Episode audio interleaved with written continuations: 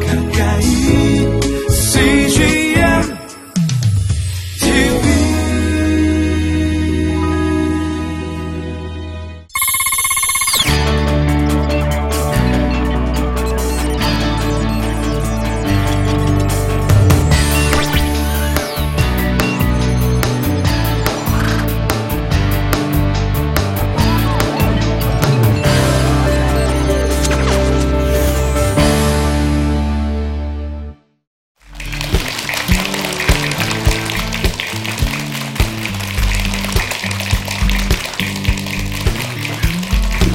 안녕하세요.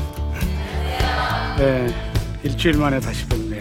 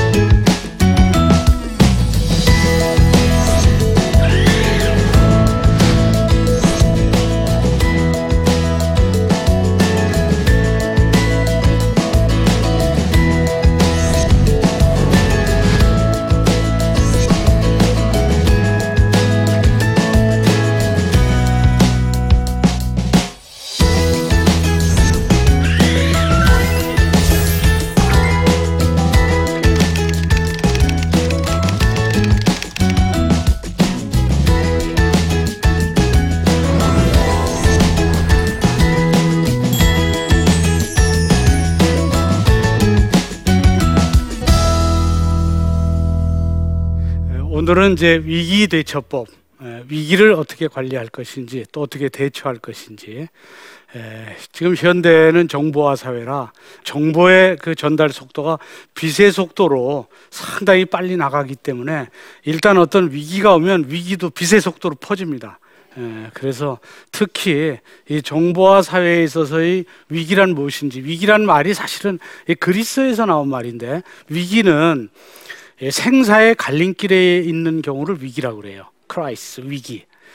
그러니까 위기란 것은 두 갈래 길에서 이쪽 길로 가면 살고 일로 가면 죽습니다. 그러니까 일로 갈 것인가 일로 갈 것인가, 그게 이제 위기예요.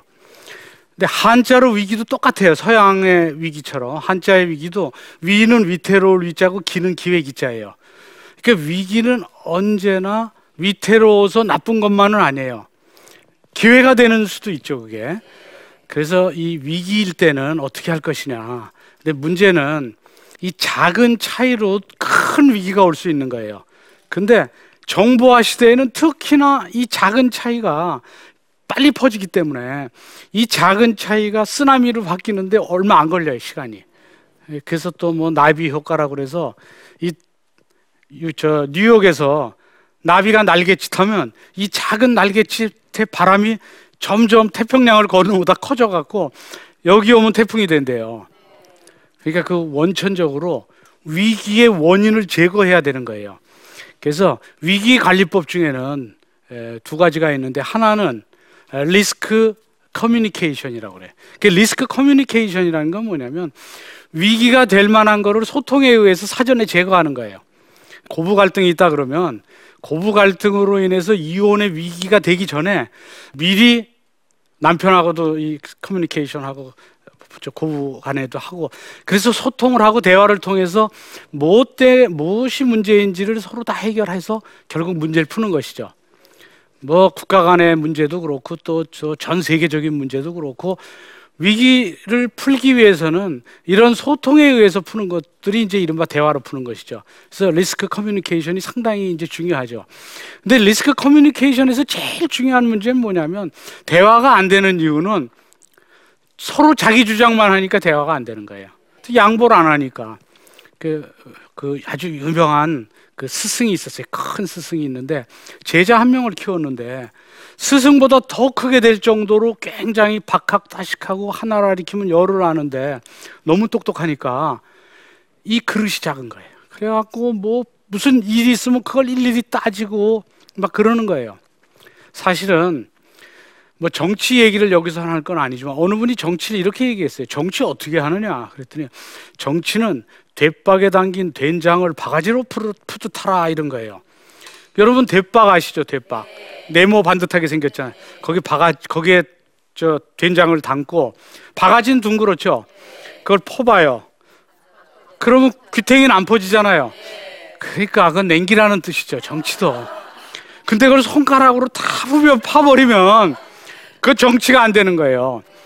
생활 정치라는 게 있어요. 국회에서 하는 정치 말고 고부간의 갈등 이것도 정치인데 그걸 대박에 담긴 된장을 둥근 바가지로 푸듯 해야지. 그거를 정말 풀면 그러면 이제 갈등이 증폭되는 거죠. 더 그냥 이렇게 똑똑한 제자가 있는데 얘가 꼭 정말 바가지를 푸듯 해야 되는데 그걸 일일이 똑똑하니까 그래서 안 되겠다 싶어갖고 제자를 데리고 이 소금을 한 사발 들고 오고 빈 사발 하나하고 두 개를 들고 따라오라고 그랬어요.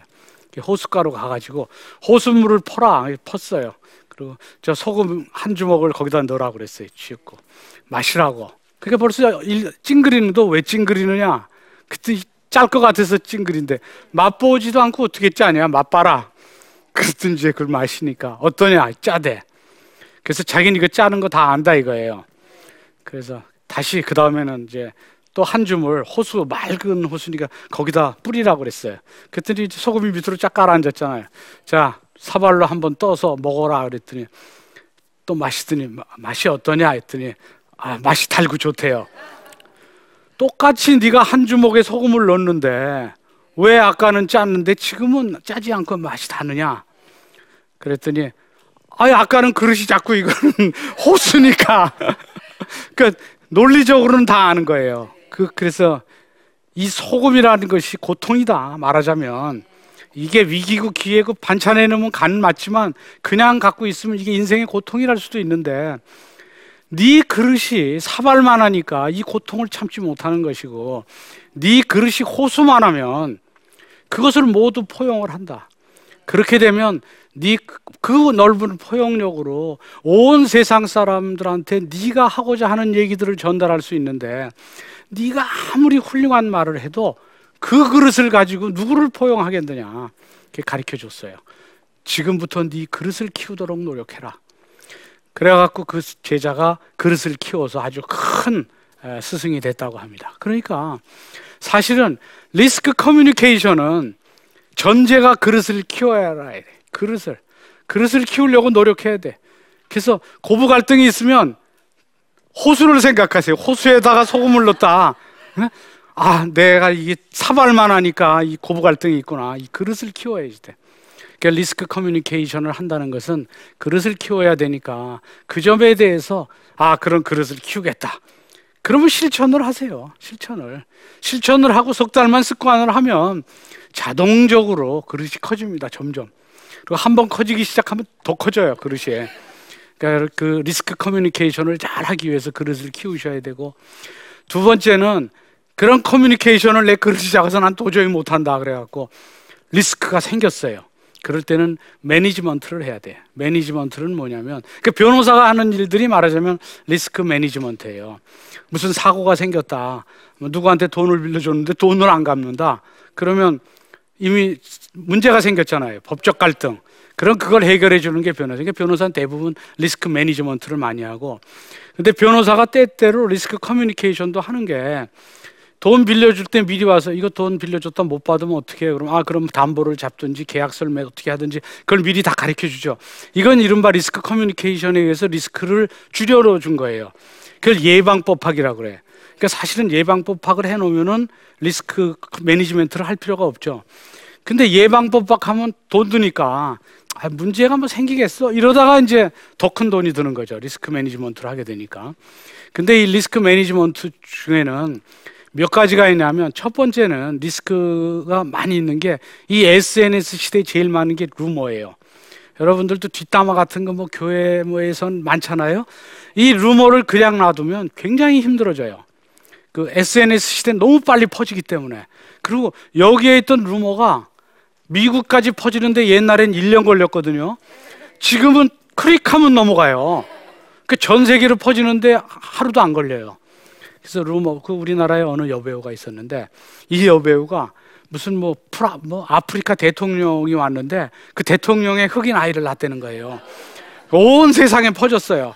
근데 그 배우는 하도 가짜는 얘기니까 그냥 놔뒀어요. 지금도 그게 진짜인 줄 알아요. 그래서 지금은 특히 그 루머 연예인들의 경우에는, 연예인은 이제 걸어다니는 중소기업인 그런 소득이 큰 연예인들도 많기 때문에 저 루머를 그냥 놔두면 무슨 CF라든지 이런 게 다 출연 이런 게 다 없어지잖아요. 그렇기 때문에 즉각적으로 대응해요. 그 다음에 루머가 잘못 이게 됐을 때 그 일로 충격받아서 자살을 하고 극단적 선택하는 그런 연예인도 생겼기 때문에 지금은 저런 루머를 퍼뜨리는 사람에 대해서 형사고소해서 끝까지 추적해서 처벌해요. 근데 예전에는 그래도 팬 중에 한 사람일 텐데 네티즌을 고소하는 거는 자기 그 이미지에 영향이 있지 않나, 그래서 그런 고소 안 했는데 지금은 국민적 공감대가 생겼어요. 반드시 그 고소해서 처벌해. 그래야 루머와 처벌이 같이 언론에 있어야 자기가 할머니가 됐을 때 손녀가 봐도 우리 할머니가 이랬네, 그래도 그 옆에 보면 거짓말이라 처벌받은 게 있어야 아닌 게 이것만 있어버리면 그 나중에라도. 그래서 지금 리스크 매니지먼트는 그 저런 루머에 대해서 신속하게 대응을 해야 되고, 또 하나 이제 두 번째로 있는 것이 이제 범죄라는 것은 뭐냐면 살다 보면 범죄를 저지르게 돼요. 음주운전 하다가 갑자기 도망가기도 하잖아요. 정상적이면 도망가지 않는데, 근데 이런 식으로 자기도 모르게 당황해서 범죄도 저지를 수도 있고 그런 일은 있을 수 있죠. 그런데 SNS 시대에는 범죄를 저지르면 죄만큼 처벌받으면 돼요. 근데 그거를 피하려고 하다 보면 작게 처벌받을 걸 어마어마하게 처벌받아요. 그게 왜 그러냐면 지금 SNS 시대가 돼서 그래. 그 일례로 여러분 램프리턴이라고 땅콩 해양 사건 알죠? 그 램프리턴이라는 건 뭐냐면 비행기가 출발하다가 비행기 안에 승객 중에 환자가 있으면 급히 관제탑에다 얘기해서 비행기에 타는 램프 있죠. 글로 되돌리는 게 램프 리턴. 램프로 활주로로 가다가 돌아간다 하는 게 램프 리턴이잖아요. 근데 이제 그 항공사의 그 부사장이 자기가 차를 탔는데 승무원이 마카다미아라고 그 땅콩, 고급 땅콩이 있는데 그걸 봉지째 주니까 막 화가 난 거예요. 아니, 이 오노인 나한테까지 이렇게 봉지째 주면 그러면 이게 정말 다른 항공사랑 경쟁이 심한데 그러면 이 주인의식이 없는 거 아니냐. 그러니까 막 화를 내다 보니까 너무 화를 내서 비행기 돌리라고 그래갖고 막 내리라고 그러고 막 이러다 보니까 이제 램프 리턴 사건이 일어났어요. 물론 이제 부사장도 암만 화가 나도 그러면 나중에 얘기를 하면 됐지. 그리고 땅콩도 봉지째 주는 게 또 매뉴얼이 맞대. 그게 더 깨끗하다고 그래서. 근데 그 당시에는 어쨌든 이렇게 닦아서 이렇게 접시에다 줘야 되는 거라고 생각했겠죠. 물론 그렇다고 그래도 나중에 해야 되는데 그렇게 하다 보니까 문제는 사실은 그건 하나의 해프닝이에요. 너무 열심히 자기 주인의식을 갖고 하다 보면 그럴 수 있겠다고 이해할지도 몰라요. 근데 문제는 그 다음이 문제인 거예요. 그게 문제가 되고 나서 그 램프리턴에 대한 사과를 했으면 해프닝이 됐을 텐데 사과를 안 한 거예요. 사실은 이렇다 그러고 사과하는 게 진정성도 좀 안 보이고. 그래서 일주일쯤 지났을 때 정말 진심으로 사과하고 사표 쓰고 막 이랬죠. 근데 SNS 시대에는 시대정신이라는 게 있어요. 시대정신은 언제나 있죠. 시대정신은 그 시대에 그 사는 사람들의 마음이 가는 길이 시대정신이에요. 여기에도 시대정신이 있어요. 여러분들의 마음이 가는 길이 있어요. 그 여러분들이 마음이 가는 길을 이해하고 그 길에 맞춘 이야기를 하지 않으면 여기 있는 분들 다 하품하고 졸아요. 그러니까 뭐를 원하는지 그 시대 정신이 있어요. 그러면 그 부사장도 국민들이 원하는 게 뭔지를 찾아서 바로 얘기를 해줬어야 돼요. 근데 그 얘기를 해줬는데 일주일 후에 해준 거예요. SNS 시대의 일주일은 굉장히 큰 거예요.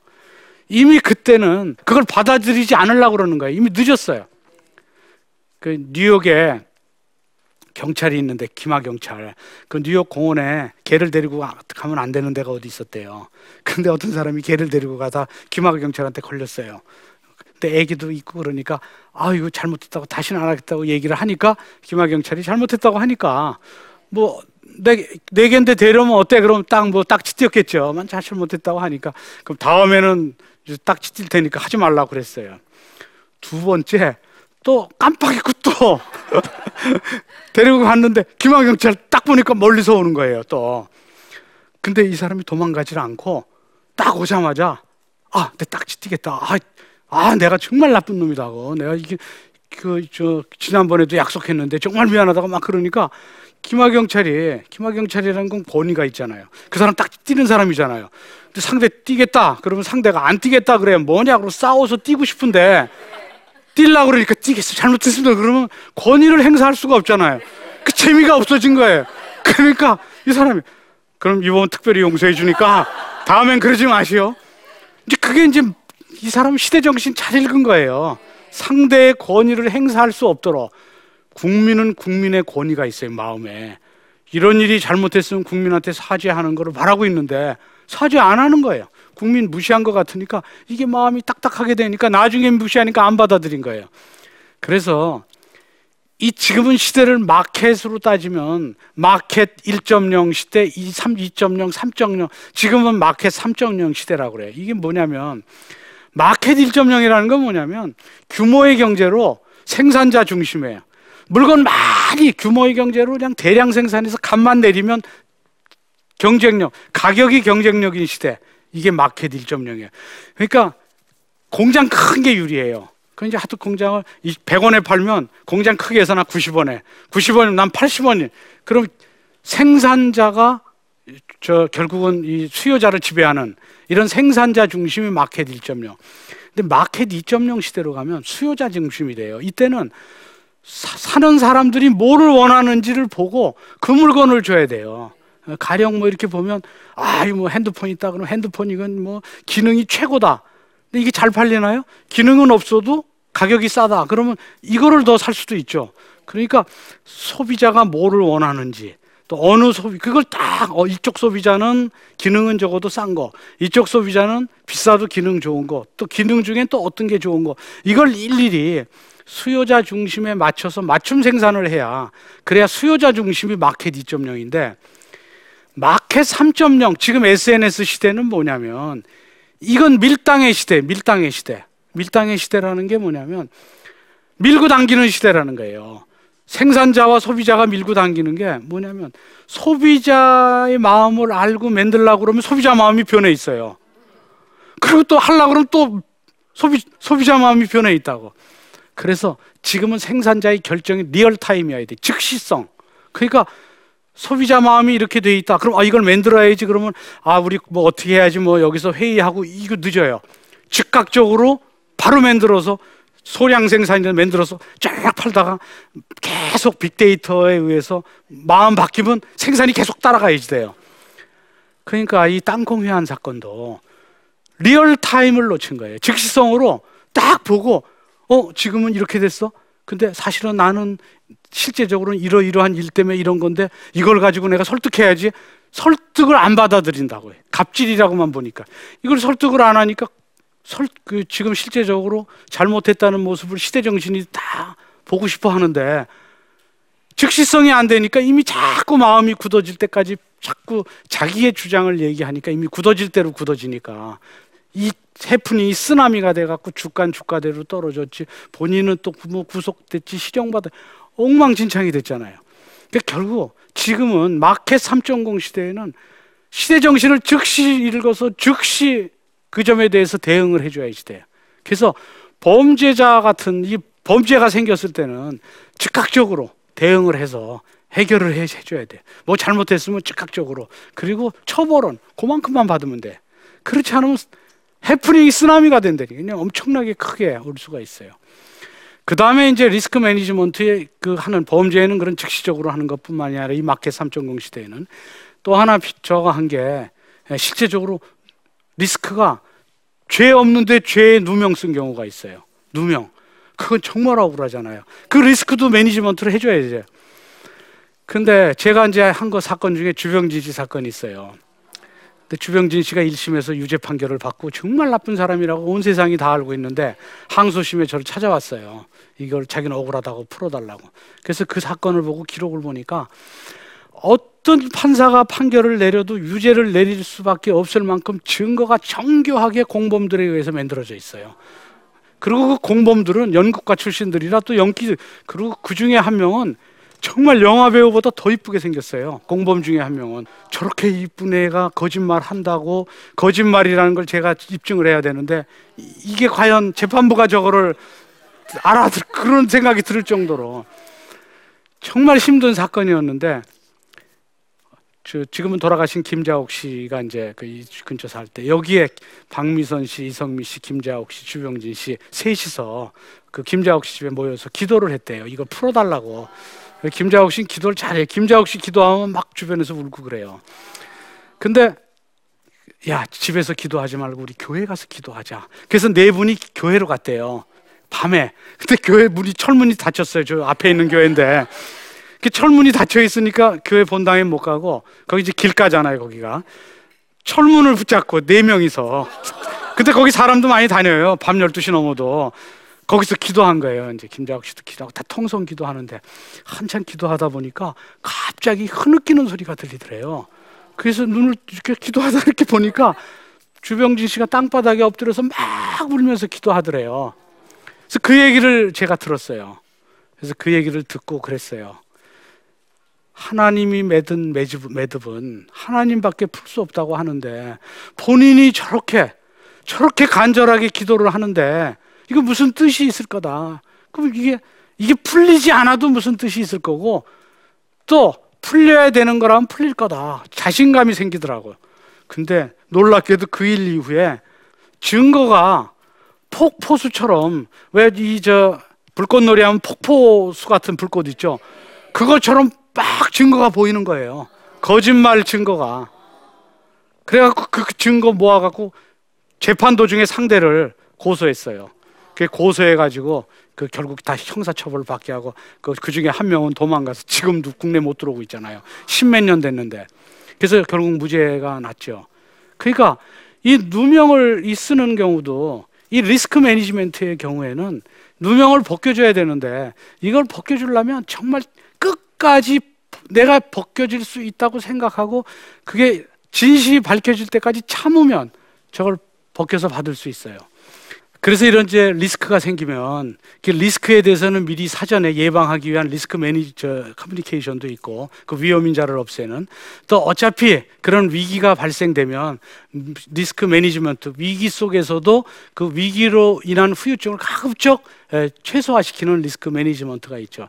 근데 이것보다 더 적극적인 방법이 뭐가 있냐면, 위기를 기회로 만드는 거예요. 위기는 기회다. 그러니까 위기를 위기라고 생각하면 위기예요. 근데 위기를 기회라고 생각하면 기회가 될 수 있어요. 그건 본인이 생각하는 거예요. 일본 경영이신 마쓰시다 고노스케라는 사람이 있어요. 그 사람이 이제 내셔널 전기를 창업하고 무학자, 아직 초등학교도 별로 못 나온 사람인데, 이 사람한테 성공 비결을 물어봤어요. 네 성공 비결이 뭐냐? 그랬더니 성공 비결 3가지를 얘기해요. 나는 못 배웠다. 나는 가난했다. 나는 너무 못 먹어서, 가난하니까 못 먹었겠죠. 쇠약했다. 이 3가지가 성공 비결이래요. 그러니까 그게 무슨 성공 비결이겠어요? 그게 어떻게 성공 비결입니까? 그랬더니 나는 가난했기 때문에 어려서 구두 닦기도 하고 신문 팔이도 하고 너무 많은 인생 경험을 배웠고, 또 경제관념도 생겼다. 가난하니까 경제, 정말 돈 아끼는 근검절약 정신도 배웠다는 거예요. 그리고 나는 쇠약했다.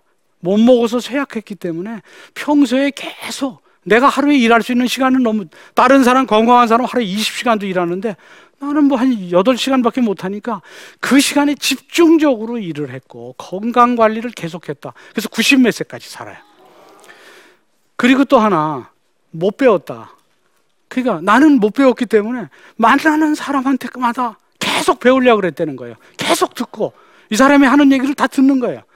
나 대학 나왔으니까 나 뭐 강의 들으면 제일 강의하기 힘든 게 이제 고등학생. 이제 많이 안다 이거야. 지네들은 아 이거 뭐 다 알고 있는 건데 뭐 이런. 근데 이분은 초등학생이니까. 그러니까 그냥 계속 나는 정말 그 모든 사람으로부터 배우려고 노력했다. 그러니까 그게 결국은 자기의 약점을 강점으로 승화시킨 거예요.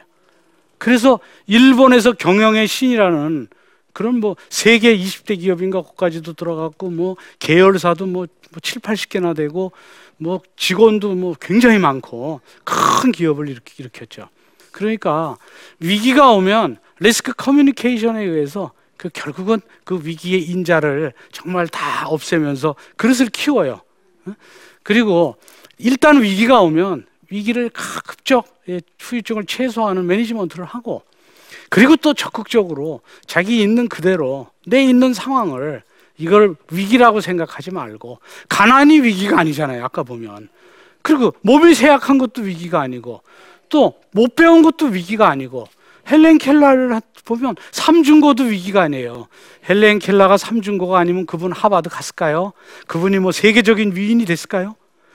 위기를 기회로 만든 많은 분들이 계시잖아요. 그러나 때때로 위기가 생길 때도 있죠. 그럴 때는 최소화하는 방법을 찾고, 또 위기가 왔다고 낙담하지 마시고, 위기를 기회로 만드는 너무나 많은 사람들을 봤기 때문에 위기를 기회로 만드는 그런 한번 긍정적 생각도 가져보시기 바랍니다. 여러분들이 오늘 한 이 말이 여러분들 마음속에 불꽃이 돼서 어느 순간에 크게 자라나기를 바라겠습니다. 감사합니다.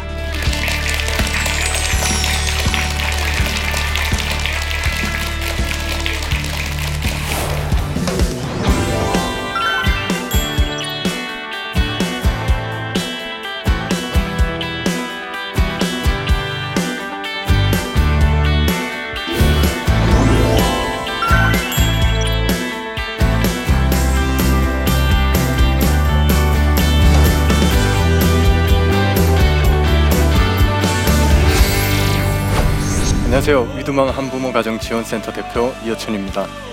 이 땅에는 우리가 알지 못하는 고아와 가부들, 그리고 소외된 사람들이 참 많이 있습니다. 지금도 그들은 홀로 싸우면서 힘겹게 살아가고 있습니다. 평범했던 제가 그 아기들의 보호자로 살게 된 이야기를 나침반을 통해 나누어 보려고 합니다. 함께 들어주시고 저를 포함한 이 땅의 소외된 사람들에게 큰 응원 부탁드립니다. 감사합니다.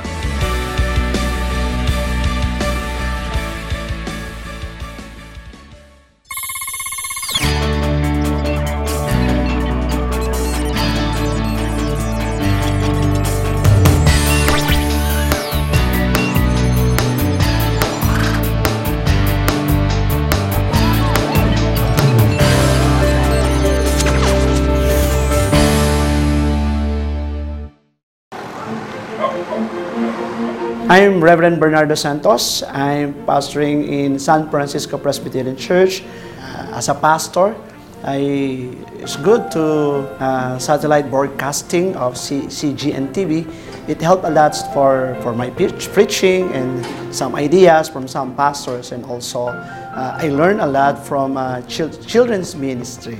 Thank you for CGN TV for this kind of ministry of broadcasting for to share their ministry around the world. Thank you very much.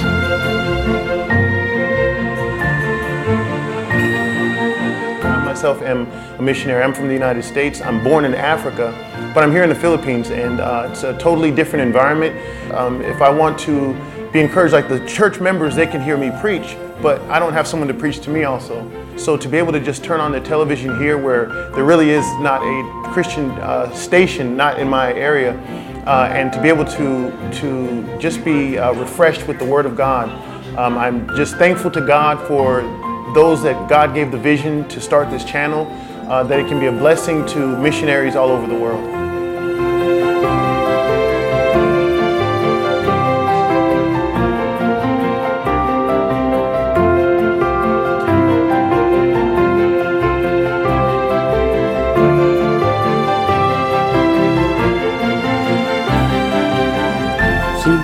TV. We appreciate it, and God bless you, and I pray, Lord, that many people will come to the Lord because of your willingness to go out and do all this. And thank you.